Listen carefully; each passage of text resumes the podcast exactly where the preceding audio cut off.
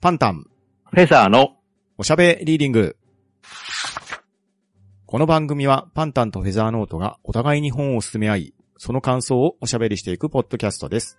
本の選出ルールはただ一つ。パンタン、フェザーノートが各々相手と感想を語りたい作品です。今回は東野圭吾さんが書かれました読書小説の感想会です。一体どのようなトークになるのでしょうか？はい。改めまして、こんにちは、フェザーです。はい、パンタンです。よろしくお願いします。よろしくお願いします。え今回は読書小説ということで、はい。まあタイトルでも想像できるように、まあブラックユーモアをテーマにした12編の短編小説集ですね。そうですね。読書というのが、毒薬の毒に笑うで読書ですね。ですね。はい。まあ、ブラックな要素を持ちながらも、あくまでも笑いのテイストで書かれた小説ですね。うんうんうん。いや、でもこういうものを書くっていうのも、東野圭吾さんの芸の広さというか、うん。幅の広さを感じますね。本当に幅広いですよね。うん。いや、こういうのも書けるんだなってちょっと感心しましたうね。ん、本当に感心しますね、これは。うん。やっぱり大阪出身なだからですかね、こういう笑いのテイストを持ってるっていうのはう。ん、なんかそこをね、色濃く感じますし、話に必ずオチが加わりますもんね。うんですよね。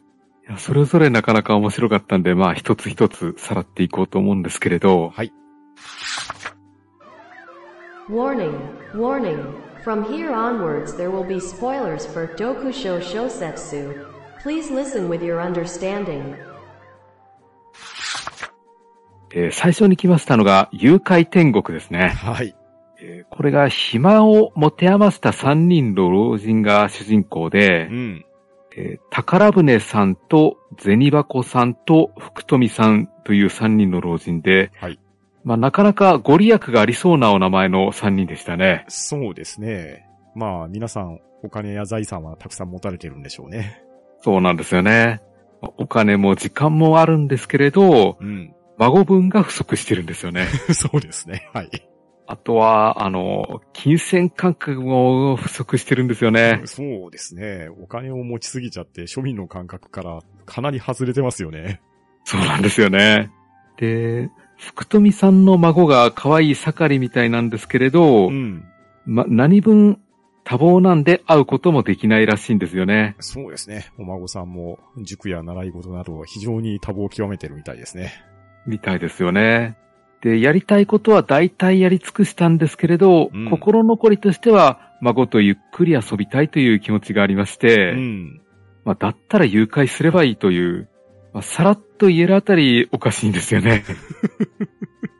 誘拐すればいいんじゃないってどんな考えなんだよって話ですよね。なんですよね。しかも身内相手ですからね。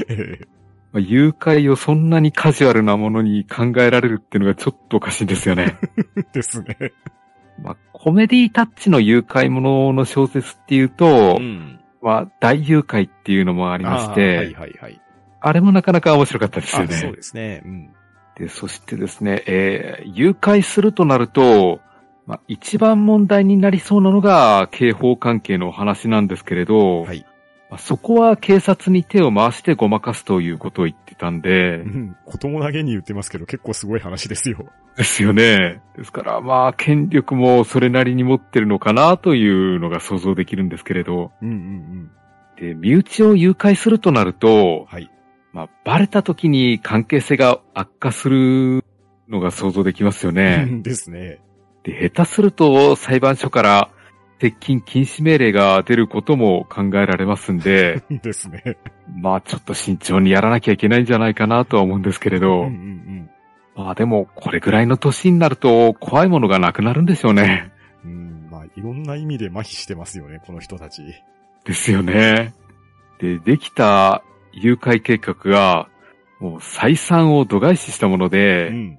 身代金を満額もらったところで大赤字になるっていう、本末転倒な誘拐計画なんですよね。そうですね。で、しかも誘拐計画の時に立てる身代金の金額の一般の考えとの乖離性がすごいですよね。そうそうなんですよね。たったの1億とか言ってましたけど、そうそうそう。自分の孫が1億ぐらいなわけがないだろうとか言ってどんどん釣り上げてましたよね。うん。1億円じゃ安いくらいだとか言ってましたし、最初単位が円なのかドルなのかも分かってなかったんですよね。そうそうそうそう。1億って言うとドルかとか言ってましたよね。ですよね。で、円だって言ったら、そんなに安いのかとか言ってましたもんね。ですよね。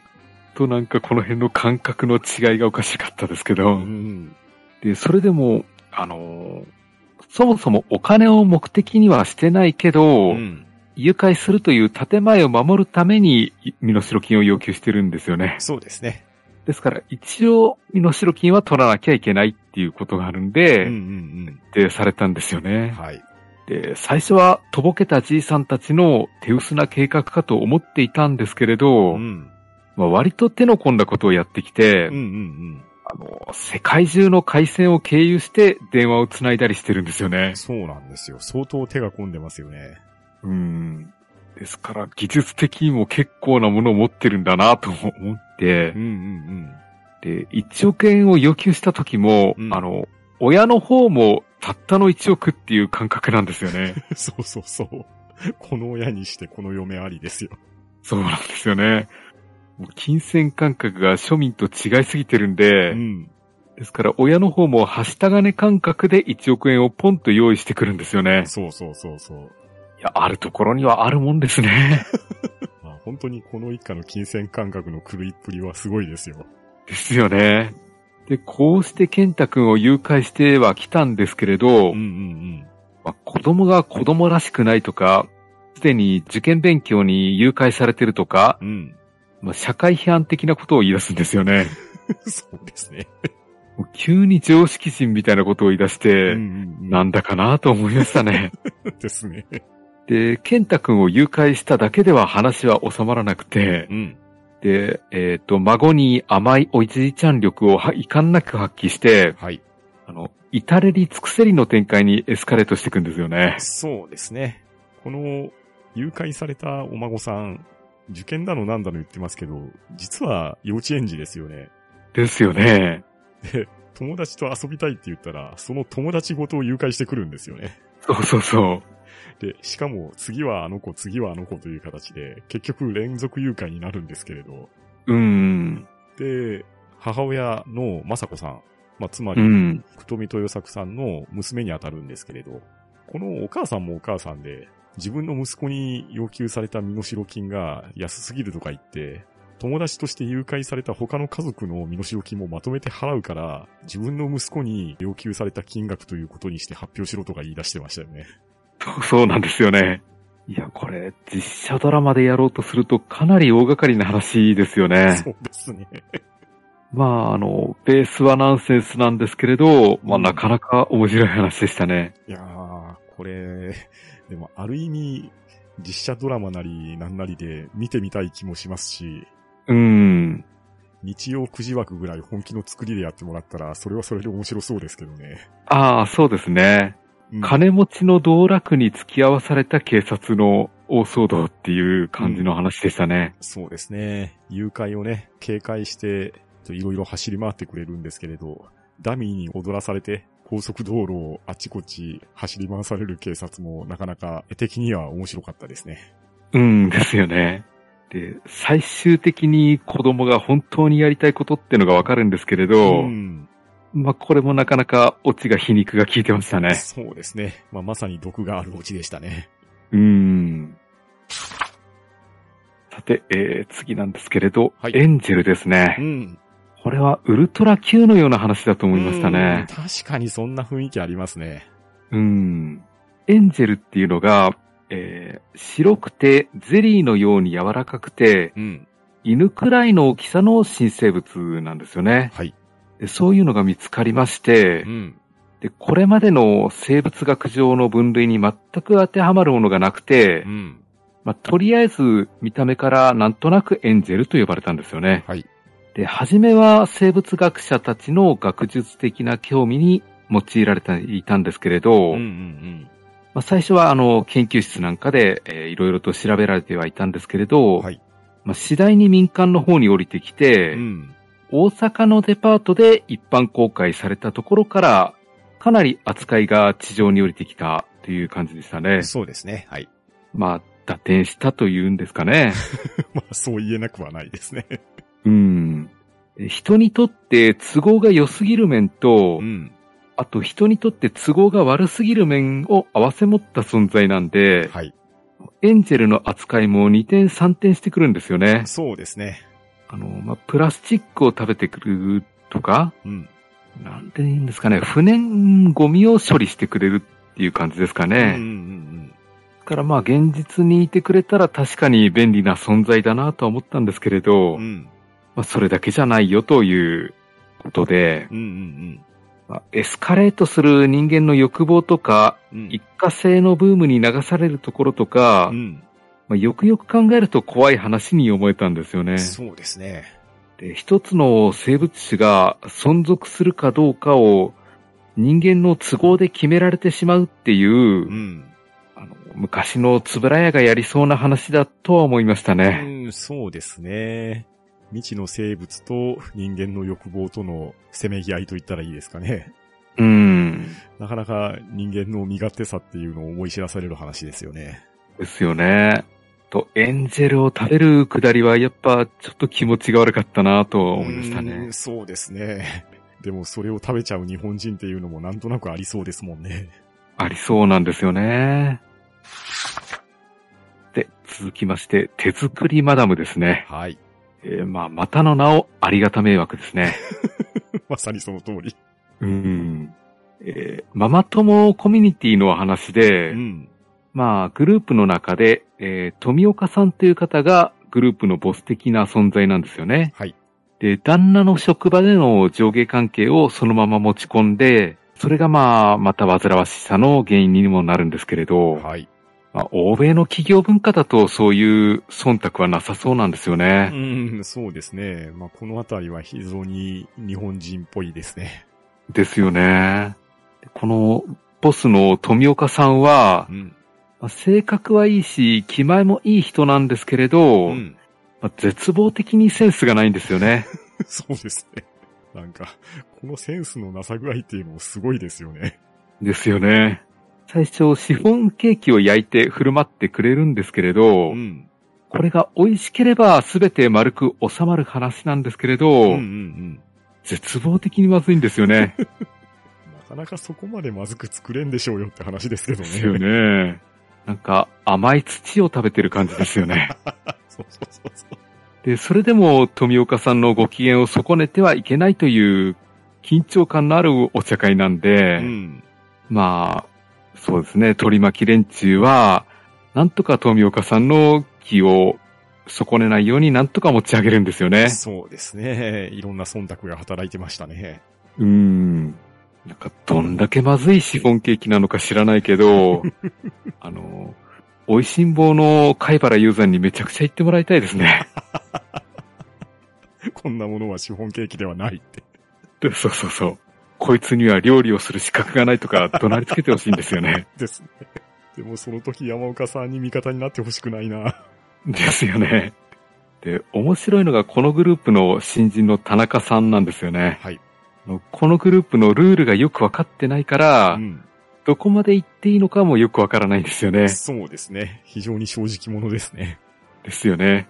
だから、時々危ない線を踏みそうになるんですよね。うんうんうんうん。そこがまた緊張感があって面白かったんですけれど。そのヒヤヒヤ具合を楽しむところはありましたね。うん。で富岡さんの才能は料理にとどまらず、うん。まあパッチワークとか絵画とか、うん。多岐にわたって、うん。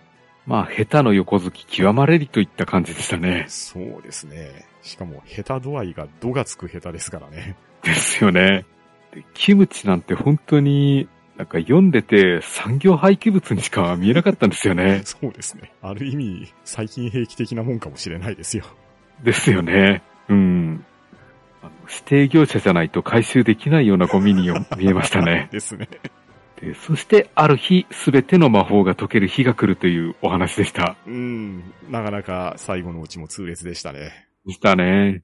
まあ、程度の差はあれ、こういう話は現実的にありそうだなと思いましたね。そうですね。まあ、いろんなコミュニティでありそうな話だなってことですよね。うーん。で、えー続きまして、マニュアル警察ですね。はい。最初、男がカッとなって、女房を殺してしまいまして、うん。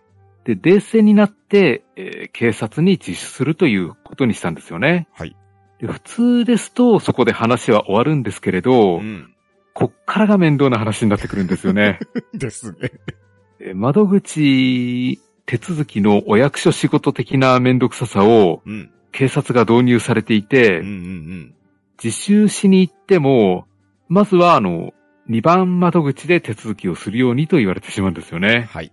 で、罪を認めて司法の裁きを受けようと思っても、うん。アクセスの仕方がわからないんですよね。そうですね。どこに行ったら逮捕してくれるのかが全然わからなくて、そうそうそうそう。であちこちたらい回しにされて全く捕まえてくれないんですよね。そうですね。お役所仕事が極まってますね。ですよね。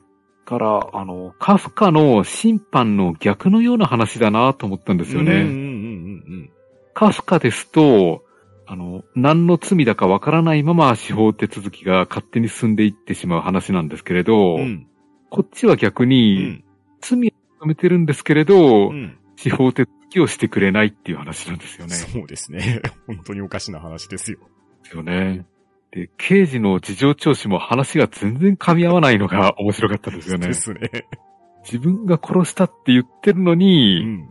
死体を見たんですかとか、なんかいろいろ聞かれるんですよね。そうそうそうそう。被害者の夫として取り扱われますからね。そうそうそう。なんか連れてるんですよね。もういろんな意味でずれてるし、しまいにはどっちが正しいのかよくわかんなくなるっていうオチですよね。そうそうそう。まあたとえ人が死んでも、うん。あの、自分の仕事の範囲外だと無関心を通すっていうのが、うん。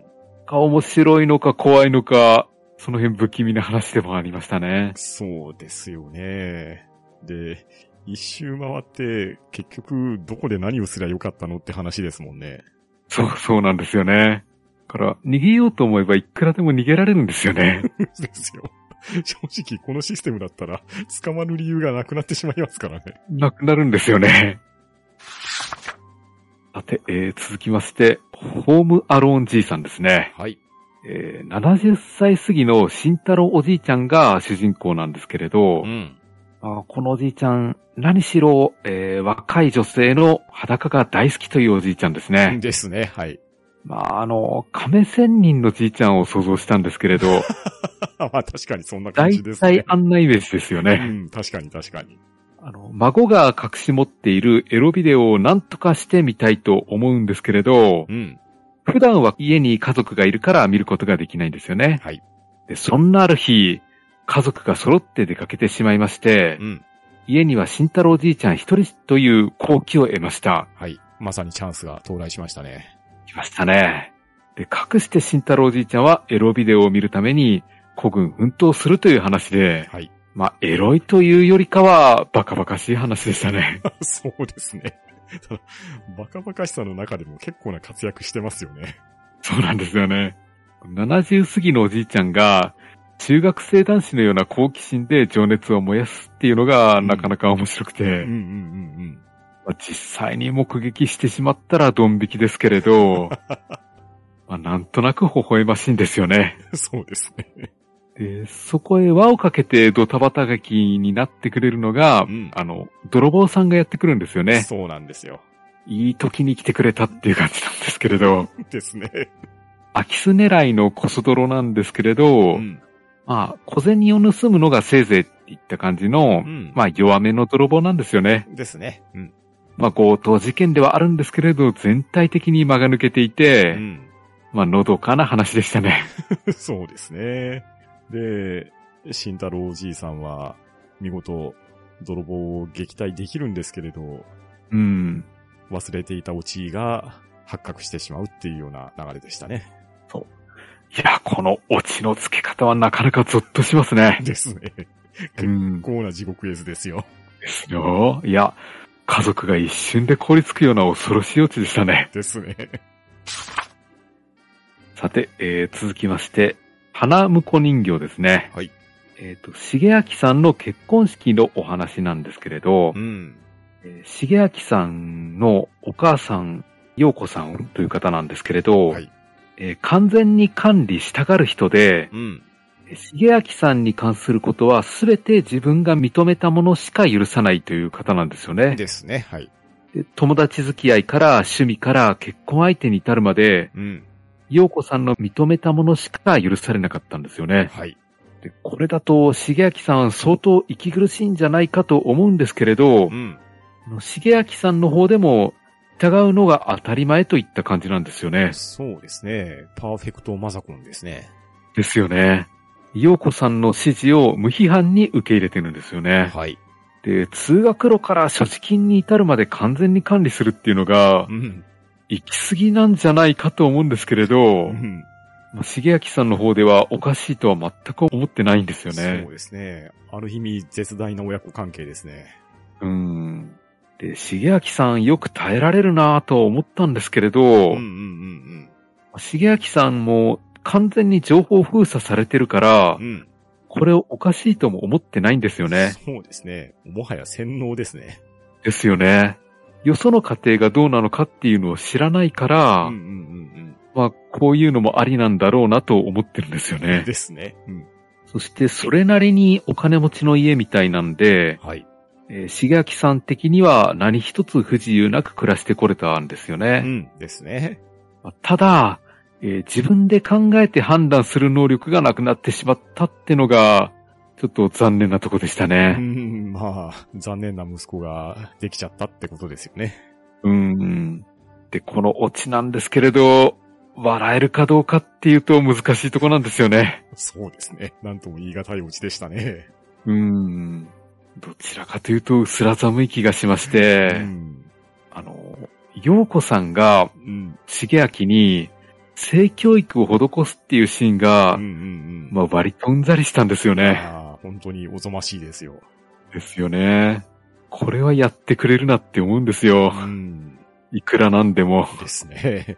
で、こうしてできた、あの、まあ、そうですね、ロボット的な重明さんが、悲劇的なオチを迎えてしまうということなんですよね。そうですね。まあ、重明さんにしてみれば悲劇的ですけど、神父として選ばれていた弥生さんはここで逃げれてよかったんじゃないですかね。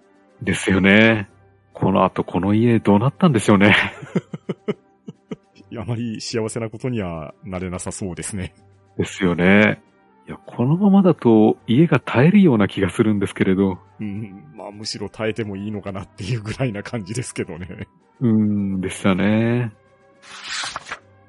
さてさて、えー、続きまして、女流作家ですね。はい。こちらは少しミステリー仕立てのお話でした。うん。でしたね。えー宮城玲子さんという作家さんのお話うで、ん。妊娠をきっかけに小説の連載を救済することにしたんですよね。はい。で、あくまでもこの本が書かれた1996年当時の空気感で書かれていますけれど、うん。まあ、編集部としては妊娠で救済されるのは困るということを言ってましたね。そうですね。かなり人気が出ていたんですよね、この時期。うん。なので、うん。お産で産休を取るというところに、歯止めはかけれないんですけど、なんとか原稿をもらい続けることはできないかっていうことを、川島さんに頼むんですよね。うん。で一刻も早く連載を再開してほしいんですけれど、うん。担当編集の川島さんが何度も玲子さんのところへ様子を見に行くんですよね。うん。ですです。まあ、仕事と子育てどっちが大事と言われると、川島さんとしては困るんですようね。ん、ですよね。うん。で、編集長と玲子さんの板挟みになる川島さんなんですけれど、はい。まあ、いろいろと様子を観察していると、まあ、実はこうだったという話でしたね。うん、そうですね。なかなかなオチでしたね。うーん。で、えー続きまして、えー殺意取扱説明書ですね。はい。あの、1993年にうん。完全自殺マニュアルっていう本があったんですけれど、ありましたね。まあそれに対して完全他殺マニュアルといった感じの本でしたね。まあ、確かにそうですね。え主人公の女性は古本屋で殺意取扱説明書という本を見つけてうん買ってみるんですよね。うんうんで、初めは半信半疑だったんですけれど、うん。うん。まあちょうど殺したい相手がいたんで、次第に本に没入していったんですよね。ですね。彼氏を取った幾国を殺してやろうということになりましてう、ん。えーマニュアルに従って自分の殺意を整理していったんですけれどう、ん。まあ、とんでも本を真に受けてしまう危ない人にも思えたんですよね。うん、確かに。で、あくまでも殺意の取り扱いの説明書なんで、うん。あの、殺して罪に問われないという話ではないんですよね。そうですね。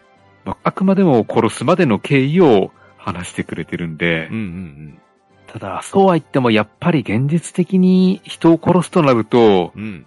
どうしてもためらいは出ますよね。うん、まあ、出て叱るべきですし、それがあるべき人としての姿だと思いますけどね。うんですよね。で、あと、ためらいなく殺してしまうような人には、うん。こんなマニュアルはいらないんですよね。そうですね。もうおそらく最初から犯行に及べますもんね。ですよね。そういった話だったんですけれど、はい。これはあの、世にも奇妙な物語でありましたね。そうですね。これはおしゃべりーディングでも以前取り上げました、世にも奇妙な物語20周年スペシャル秋の人気作家共演編のところで、東野圭吾さんの原作で、世にも奇妙な物語の一編としてドラマ化されましたね。うん。まあ多少設定とオチは変えてたんですけれど、そうですね。うん。うん。まあでもドラマ版もなかなか良かったですね。でしたね。そして次が、えー、償いですね。はい。ピアノの個人レッスンの先生を募集しているということで、うん。えー美穂さんが栗林さんの家を訪れてみたところから始まります。はい。で最初、お子さんのレッスンかと思っていたんですけれど、うん。実は中年のおじさん相手のレッスンだったんですよね。ですね。はい。でも、まあ、年を取ってから新しい趣味を始めるっていう人もいますんで、うん。まあ、そういうものかと思っていましたら、うん。どうやらかなり本気モードのようだったんですよね。でしたね。はい。まあ、できれば毎日朝から夜までレッスンしたいということを言ってたんですよね。うん相当熱心ですよ。うん。まあさすがに美穂さんも生活があるんで、そこまでは対応できないんですけれど、うんどうしてそこまでの動機、モチベーションを持てるのかなと、ちょっと考えちゃうんですようね。ん。よくよく聞いてみると、防音記号もよく知らないような人がう、ん。どうして急にピアノを本気でやることになったのかなという話なんですよね。そうですね。本当に音楽のおの字も知らないような人が、突然ピアノを弾くっていうのは、なかなかな一年発起ですよね。ですよね。最初は素人の気まぐれかと思ったんですけれど、うん。意外とピアノをやめずにレッスンも続いていて、うんうん3ヶ月も経つと、なんと発表会に出たいとも言い出したんですよね。うん。はい。まあ美穂からすると、まだ発表会で演奏できるようなレベルではないんですし、うん。まあ何分ピアノの発表会っていうと、ピアノ教室に通ってるお子さんがうん。おめかしして演奏するイメージですよね。そうですよね。うん。ですから、おじさんが出るのはちょっと場違いな感じもあるんですよね。うんうんうんまあ、それでも出たいっていうんで、まあ、よくよく事情を聞いてみると。まあ、これはある男への償いのためにやらないといけないということを言ってくれたんですよね。はい。で詳しい話はわからないんですけれど、うん。何やら深刻な事情がありそうなんでう、ん。美穂さんは協力することにしたんですよね。はい。で、ところが、栗林さんの家族からは理解を得られずにう、ん。まあ、みっともないとか、気味が悪いとか言われちゃうんですよねう。んまあ、家族の立場からしたらね、奥さんにしても娘さんにしても、お父さんどうしちゃったのって話ですよね。ですよね。で、そして発表会の日に真実が明らかになるということなんですけれど、はい。これは読書小説の中でも少し毛色が違ってましたね。そうですね。これは、後書きでも少し触れられていたんですけれど、秘密の原点にもなってる話みたいですね。うんですね。だからまあ、手を加えれば長編の名作になったっていう気がするんですようね。んですね。うん。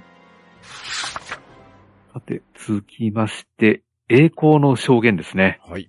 構造さんという目立ったところのない中年男性が、えー図らずも事件の目撃者となってしまったというお話でした。うん。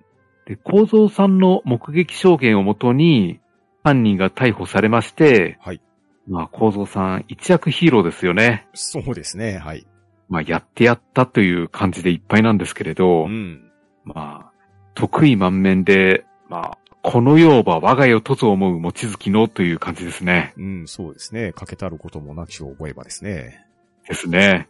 SNS がない時代なんで、うん。なんとか口コミで自分の手柄を広めて、いいねしてもらいたいんですよね。そうですね。バズらせる気満々ですね。ですね。もうできればチャンネル登録してもらいたいという感じでう、ん。あ承認欲求モンスターになってしまいまして、はい。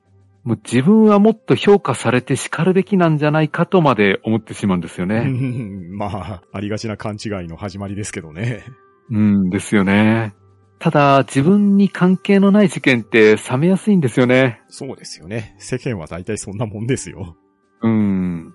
構造さんがいくら煽っても人々の関心はすぐに冷めてしまうんですよねうん。うんそれでも、あの、構造さんが何度も同じ話をしがむから、うん。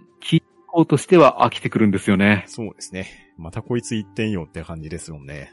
ですよね。もう味がしないのにずっと同じ話してるんですよね。ですね。もう、ガムもいい加減捨てないとまずいでしょそう、そんな感じです。まあ、それでも、事件が解決できたらからいいかなと思っていたんですけれう。ど、はい。よくよく思い返してみるとう、ん。自分の目撃証言は正しかったのかという話になってくるんですよね。そうですね。はい。まあ、このあたりから親という展開になってくるんですけれど。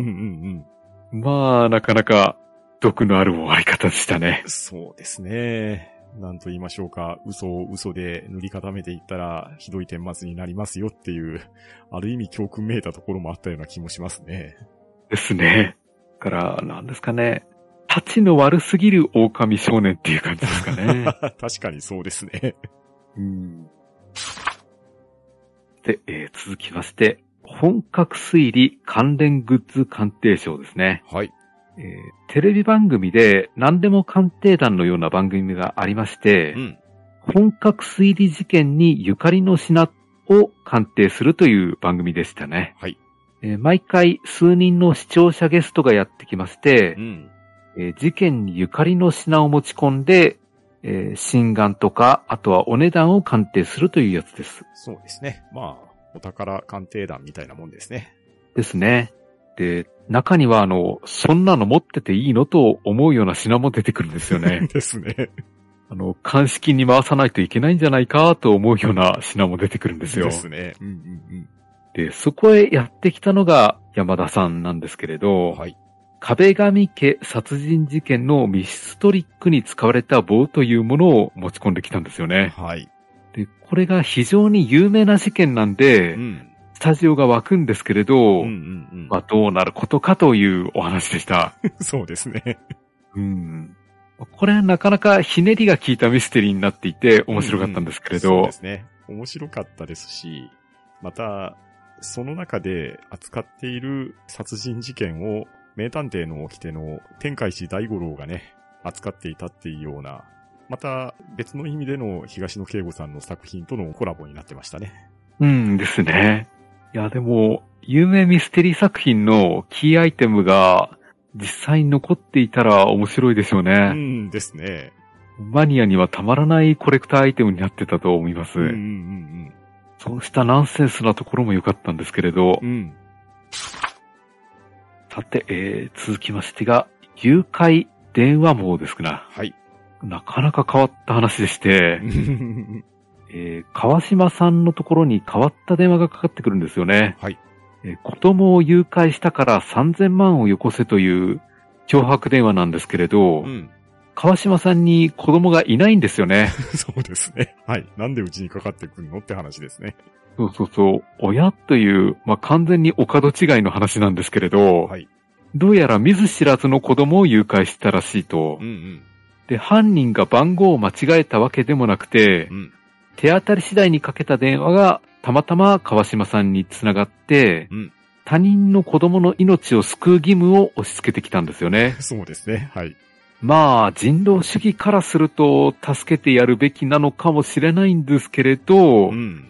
まあ、そこまで気前のいい人間っていうのもなかなかいないんですよね。そうですね。3000万よこせって言われてポンと払えるっていうのはなかなか少ないんじゃないですかね。ですよね。で、川島さんもあまり責任を引き受ける気になれずに、うん。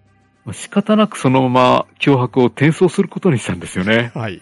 この辺から親って思ってくるんですけれど、ですね。この話は正直何が起きてるのかよくわからないところがありましたね。ですね。他人を脅迫するっていうのもナンセンスだうし、ん。あの、脅迫を転送してしまうっていうのもナンセンスなんですよね。そうですね。まあ、ババ抜きのジョーカーがどんどんどんどん回されていったって感じですね。そうそう、巡り巡っていくんですようね。ん。で、こうしてナンセンスがどこまでも巡っていって、うん。で本当は何が起きてるのかがよくわからなくなっていくっていうお話でした。そうですね。なんか笑うっていうか、煙に巻かれた気分でしたねうん。うんうん不思議なお話で締めくくられていましうん。た。はい。いやー、こうして12編あったんですけれど、はい。まあ、自分が一番好きだったのが、まあ、手作りマダムですかね。あ なるほどね。うーん。まあ、女性コミュニティの間では、こういう話はあるんじゃないかなと思いますうね。ん。確かに、ありそうですし、巻き込まれたくはないですね。ですようね。ん。男性コミュニティだと、割とはっきり言ってしまうような気がするんですよう。ん。ってしまいますし、おそらくお互いそんな忖度しないですよね。ですよね。どうでしょう、パンターさんは、この中ではどれが好きでした僕は償いが好きでしたね。ああ、うん、なかなか良かったですね、あれも。うん。まあ、これは単品としても作りが良かったですし、うん。まあ読書小説の中に掲載はされてますけれど、やはり秘密の元ネタになってるっていうところは際立ってたかなって思いますね。うん、そうですね。確かに、うん、良かったですうね。ん。さて、読み終わったんですけれど、まあ、はい。全部さらっと読みますね。うん。さらっと読めますし、またこれ、今回は読書小説という形で取り上げさせていただきましたけど、東野圭吾さんってこの笑うシリーズっていうのを書かれてるんですよね。うん。で、一作目が解消小説。これこは、怪物の怪に笑うで解消ですね。うん。怪しい笑いと言ったらいいですかね。ですね。で、二作目が今回紹介した読書小説。毒の笑い。毒がある笑いですね。三、作目は、黒い笑いと書いて国小小説。うんまあ、。これもブラックユーモアですね。